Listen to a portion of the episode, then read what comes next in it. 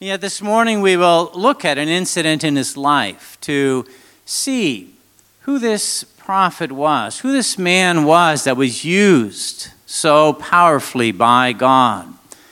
What was his identity? This morning we'll look at two aspects of his identity as a prophet of God, but more importantly, as a child of God, who encounters God and is reminded of the very character the nature, the heart of God. And we'll pick up in our Bibles in 1 Kings, 1 Kings chapter 19. And you can turn there, or if you pick up one of the Bibles in one of the chairs in front of you, it's on page 301. And we, I'm going to start reading a little earlier than I intended first. I started at verse 9, but I'm going to pick up in verse 3 of chapter 19 and read through verse uh, 18. And this is then an aspect of the life and ministry of Elijah. Then Elijah was afraid, and he rose and ran for his life and came to Beersheba, which belongs to Judah, and left his servant there. But he himself went a day's journey into the wilderness and came and sat down under a broom tree and he asked that he might die, saying, It is enough. Now, O Lord, take away my life, for I am no better than my fathers. And he lay down and slept under the broom tree, and behold, an angel touched him and said to him, Arise and eat. And he looked, and behold, there at his head a cake baked on hot stones and a jar of water. And he ate and drank and lay down again. And the angel of the Lord came again a second time and touched him and said, Arise and eat, for the journey is too great for you. And he arose and ate and drank and went in the strength of that food forty days and forty nights to Horeb, the mount of God. There he came to a cave and lodged in it. And behold, the word of the Lord came to him and said to him, What are you doing here, Elijah? And he said, I have been very zealous for the Lord, the God of hosts, for the people of Israel, have forsaken your covenant, thrown down your altars, and killed your prophets with the sword, and I, even I only, am left, and they seek my life to take it away. And he said, Go out and stand on the mount before the Lord. And the Lord passed by and a great strong wind tore the mountain and broke in pieces the rocks before the Lord. But the Lord was not in the wind. After the wind, an earthquake. But the Lord was not in the earthquake. And after the earthquake, a fire. But the Lord was not in the fire. And after the fire, a still small voice. And when Elijah heard it, he wrapped his face in his cloak and went out and stood at the entrance of the cave. And behold, there came a voice to him saying, what are you doing here, Elijah? And he said, I have been very zealous for the Lord, the God of hosts, for the people of Israel, have forsaken your covenant, thrown down your altars, and killed the prophets with a sword. And I, even I only, am left, and they seek my life to take it away. And the Lord said to him, Go return your way to the wilderness of Damascus. And when you arrive, you shall anoint Hazael to be king over Syria. And Jehu the son of Nimshi you shall anoint to be king over Israel. And Elisha the son of Shaphat of Abel Meholah you shall anoint to be prophet in your place. The one who escapes from the sword of Hazael shall Jehu put to, be put to death. And the one who escapes from the sword of Jehu shall Elisha put to death. Yet I will leave 7,000 in Israel, all the knees that have not bowed to Baal and every mouth that has not kissed him. Elijah was a prophet of God. And he was one who was faithful and fearless. We read through the account of his life and how he longed for the people of Israel to follow God, to worship him, to know Him, to enjoy that fellowship with God, and to know His blessings. He was one who sought to communicate God's love to them, who warned them because he saw them going astray.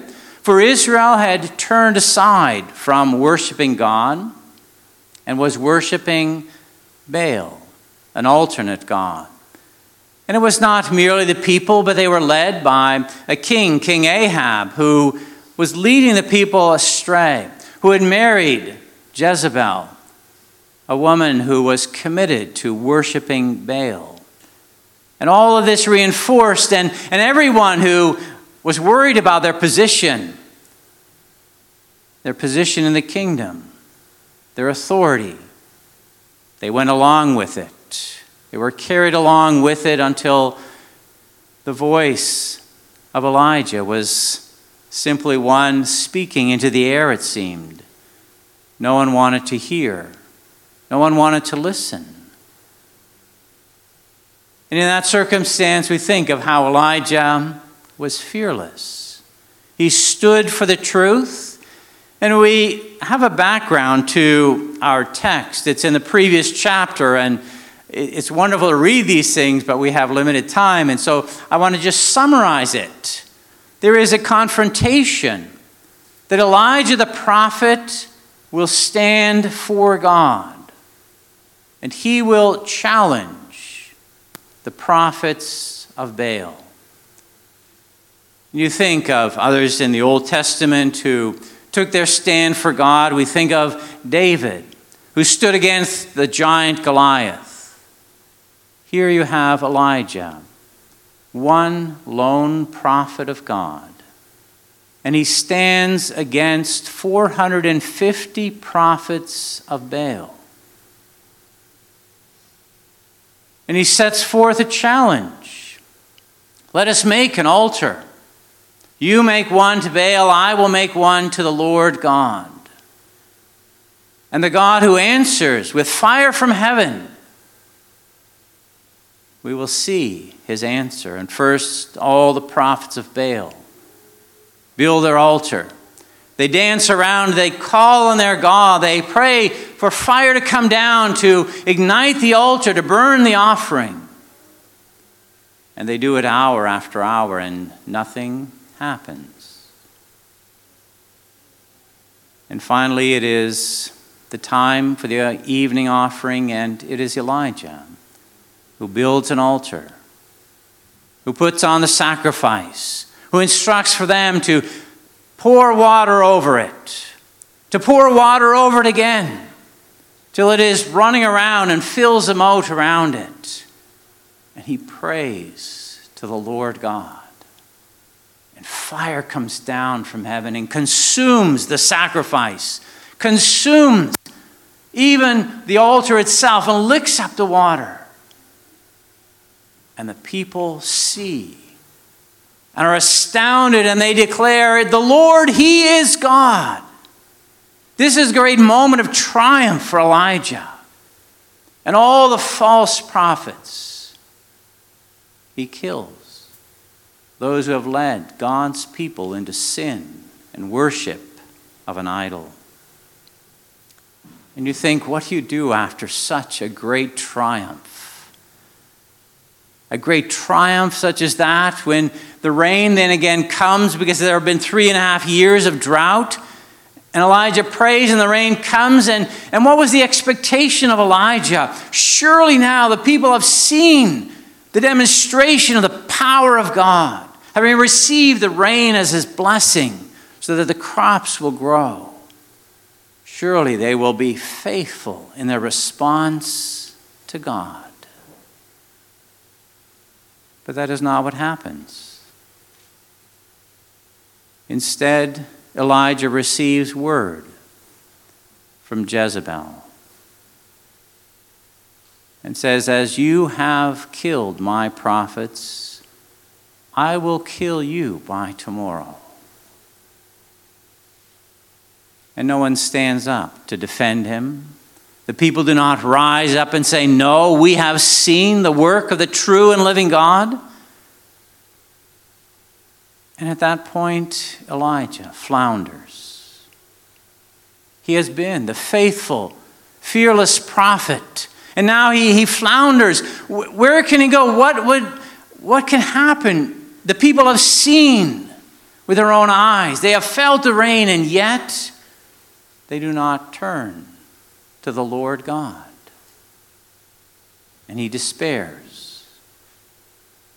He despairs of the people of his ministry.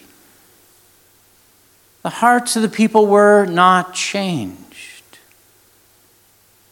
And here, as he goes, as he, as he lays down, as he says to God, essentially, I'm finished.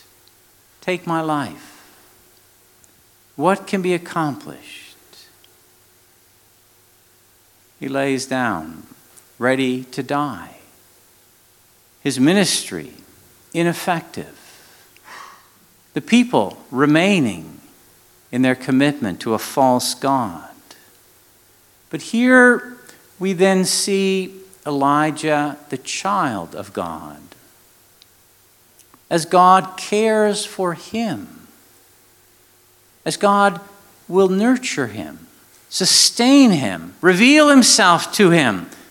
There is that care and Elijah first is given this food that's prepared for him by an angel. He eats twice, and he is able to go 40 days and 40 nights in the strength of that food. You think of that. Here again, God showing his care as he travels, as he has that time to, to rest, to think, to meditate, as he is sent to the Mount of God where God had first revealed himself to his people through Moses, where God had revealed himself to Moses.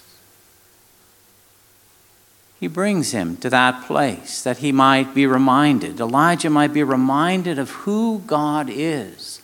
The God who has chosen his people, the God who is able to deliver his people from Egypt and bring them safely through the wilderness and to bless them.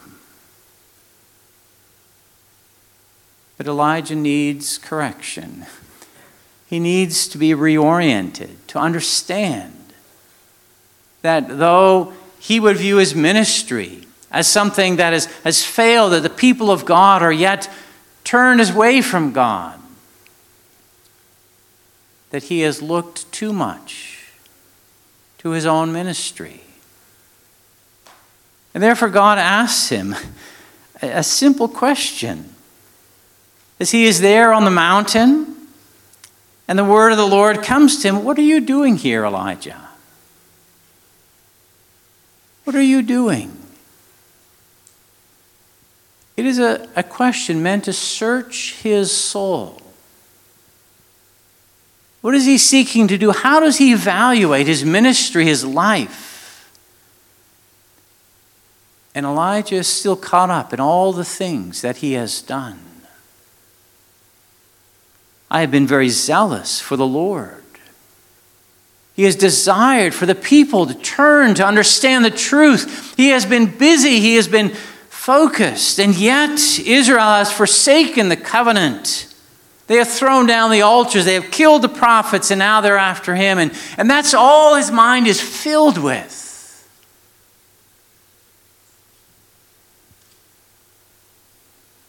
And as God corrects him,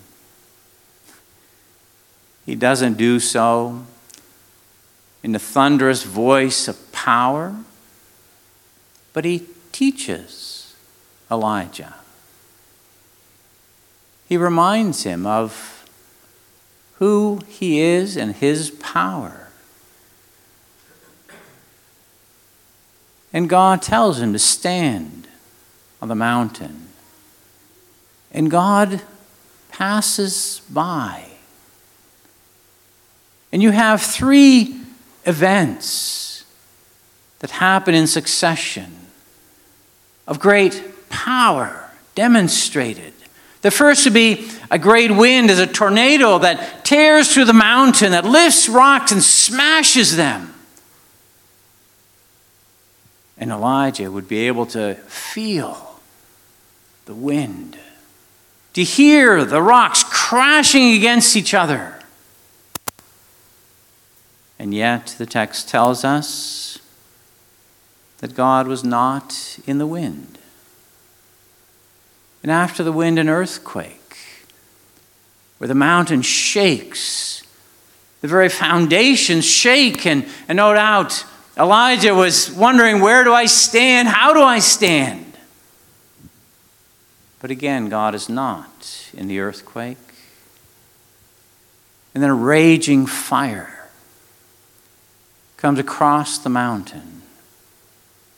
Perhaps you have seen pictures of fires out west, the flames leaping devouring everything before them. And here's what happens on the mountain. And again, God is not in the fire. And then a still small voice, a whisper, comes. And Elijah knows here is God. Here is God. And again, the same question comes to Elijah Elijah, what are you doing here? Now, maybe we shouldn't hold it against Elijah, but we think he's a little bit of a slow learner. He answers the same thing. And you think, uh, Elijah, wait a minute, God is trying to teach you something. We say, well, what was God teaching him? As he had these revelations of great authority, of power over nature, the great wind, the earthquake, the fire, here, the power of God, that these things had been demonstrated when God came down on the mountain with Moses the first time. That the earth shook, the mountain blazed, that this was a holy place. There was the power of God demonstrated. But Elijah was to see that God was not in the power. The exercise of his power is not God himself.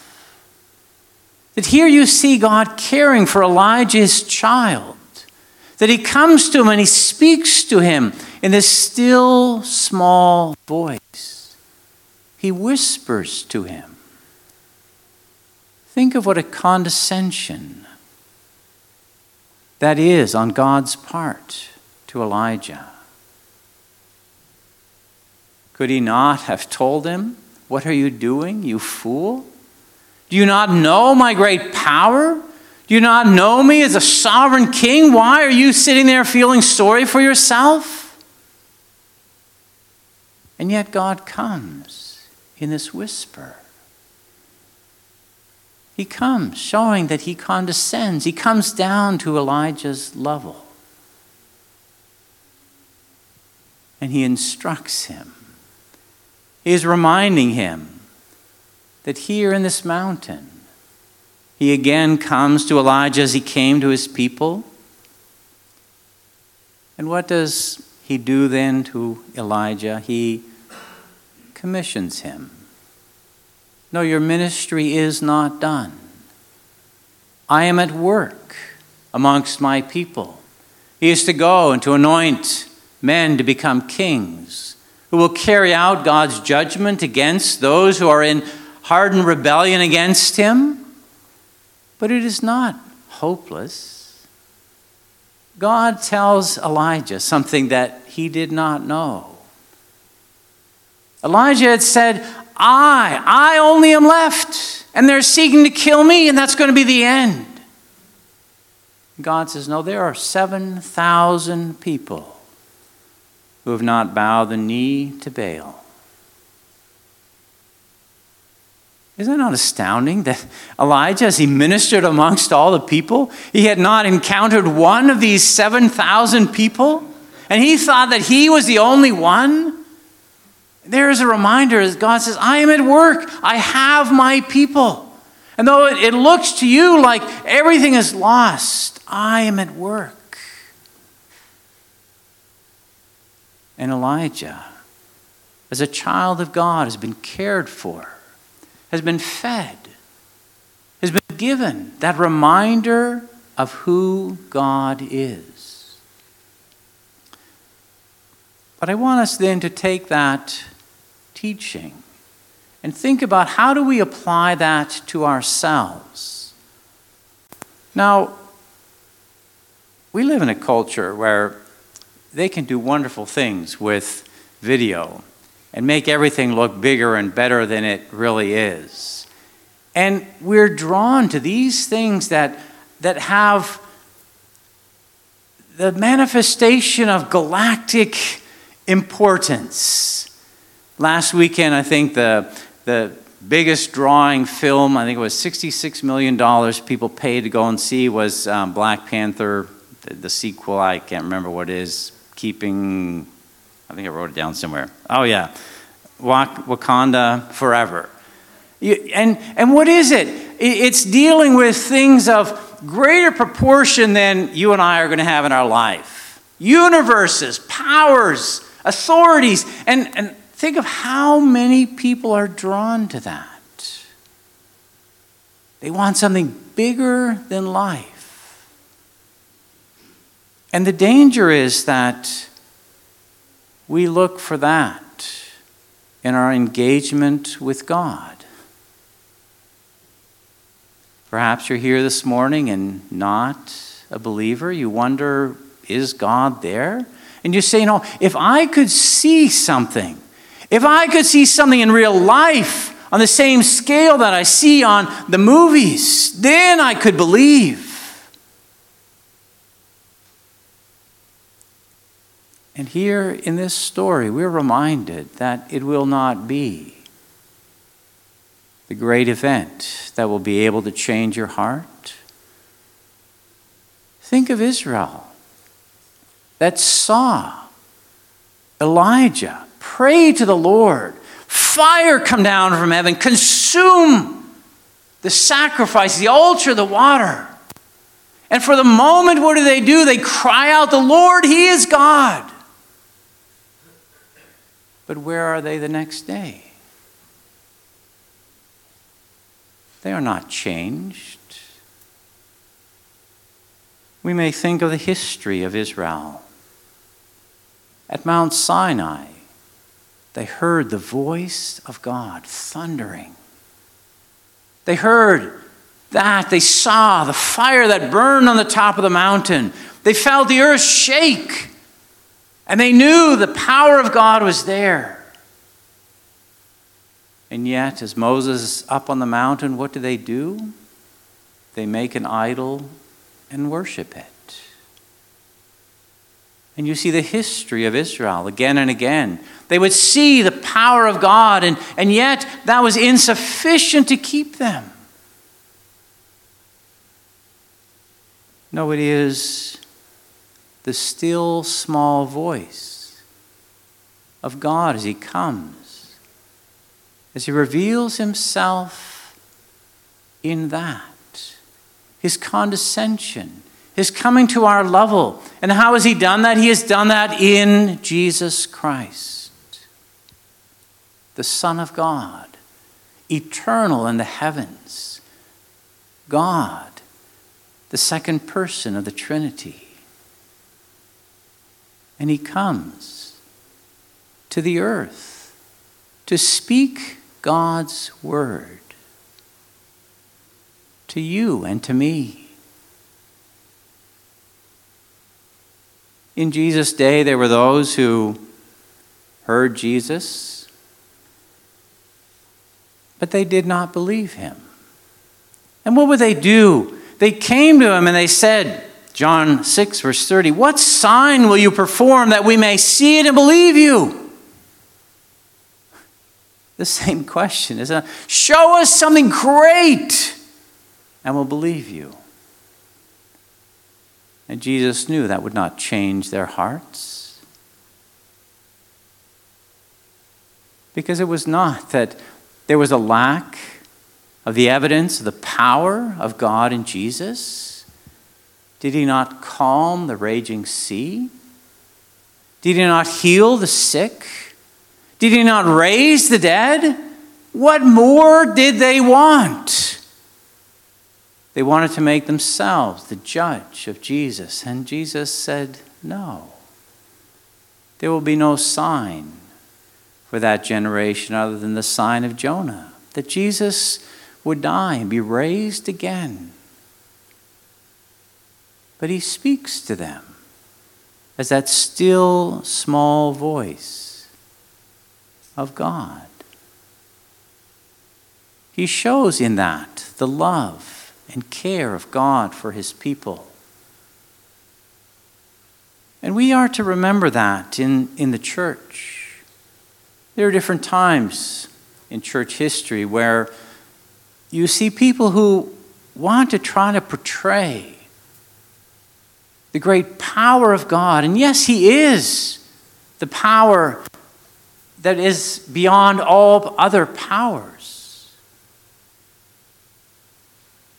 He is the one able to shake the world with His voice. But the church sometimes has preached fire and brimstone as if I could scare you into the kingdom. And you might be scared for a time. And you might say, I'm going to change or God's going to get me. Or it might be that the church says, let's seek the power of God. And you have a movement of signs and wonders where we're going to see this power encounter with God that we can and, enable ourselves to participate in it. Or even today, you have preachers who would say, I need to be bold and brash and confront you. And then we look at Scripture. And we're reminded that in the book of Hebrews, the writer says, In these last days, God has spoken to us by His Son. And how has He spoken? There were those when Jesus came, they wanted to see him lead armies against the Romans to conquer the enemy. But they missed the Old Testament prophets who spoke of the coming Messiah in very different terms.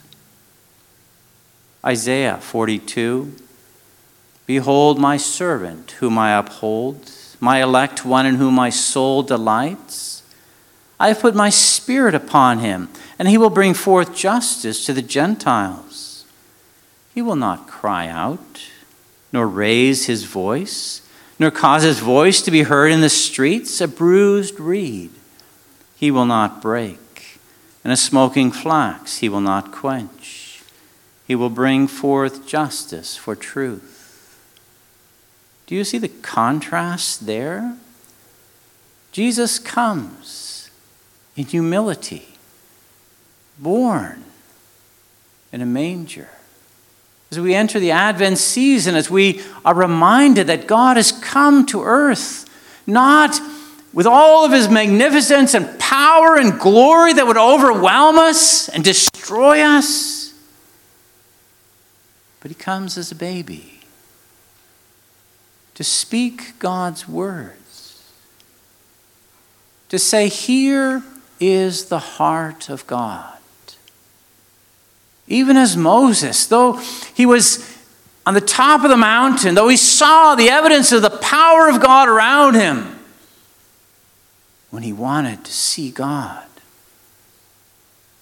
what does he hear?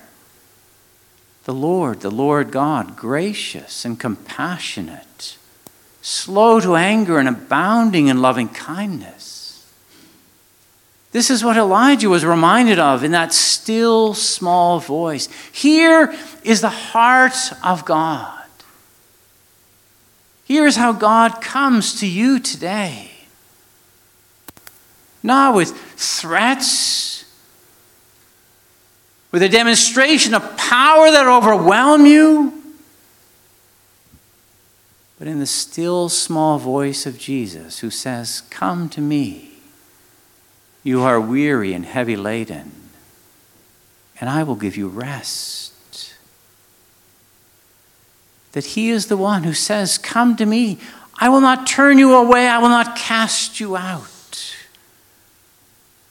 Here is the glorious message of the gospel that Elijah had to be reminded of. He had seen and called for the exercise of the power of God, but it did not change the hearts of the people. He, in righteous anger, had killed 450 prophets of Baal and yet it had not brought Israel back to God. And he thought, if this doesn't do it, what will? And God reminds him, it's my still small voice that challenges your heart, that asks the same question what are you doing? How are you defining your life? What is your hope, your goals, your desires? Where do you seek God?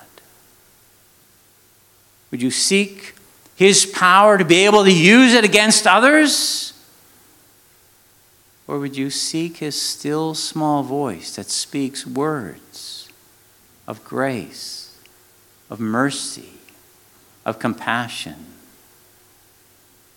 Yes, the day will come when Jesus will be revealed in all His glory when he will come as the judge of the living and the dead, when all will rise and stand before his judgment throne. But today, his voice goes out. It says, Come to me to find forgiveness, to find hope, to find peace. And this is the gospel that we need to hear that our relationship to God is not based on the great power that we have seen him exercise, but on him coming to speak to our hearts, to say to you, to me, What are you doing? It is not in the power of judgment, but in the words of love, of compassion, that we may know and approach God for Jesus is that word, the word that has come to say that I am the way to the Father. And therefore we rejoice in that. And Elijah continued his ministry together with Elisha, who helped him until he was carried to heaven without dying. He finished his ministry and he was reminded again of the very character of God. And we also need to be reminded again and again when we would long to see judgment on our enemies and the enemies of God. And we are reminded no, God has called us to speak gracious words of truth to invite all to trust in Jesus and find reconciliation with God and life everlasting. Amen. Let us pray. Oh Lord, we think of Elijah and how he was overwhelmed. That though he had seen the great power of God, though he had executed justice, Yet, Lord, he would despair because he did not see the hearts of people change. Lord, may we be reminded that you have spoken in Jesus, that you revealed your love, your heart, that we are called to come to you through him, that we might find rest for our souls. May we be encouraged and strengthened.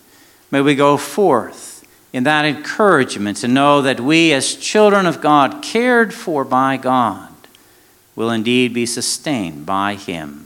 We give you thanks in Jesus' name. Amen.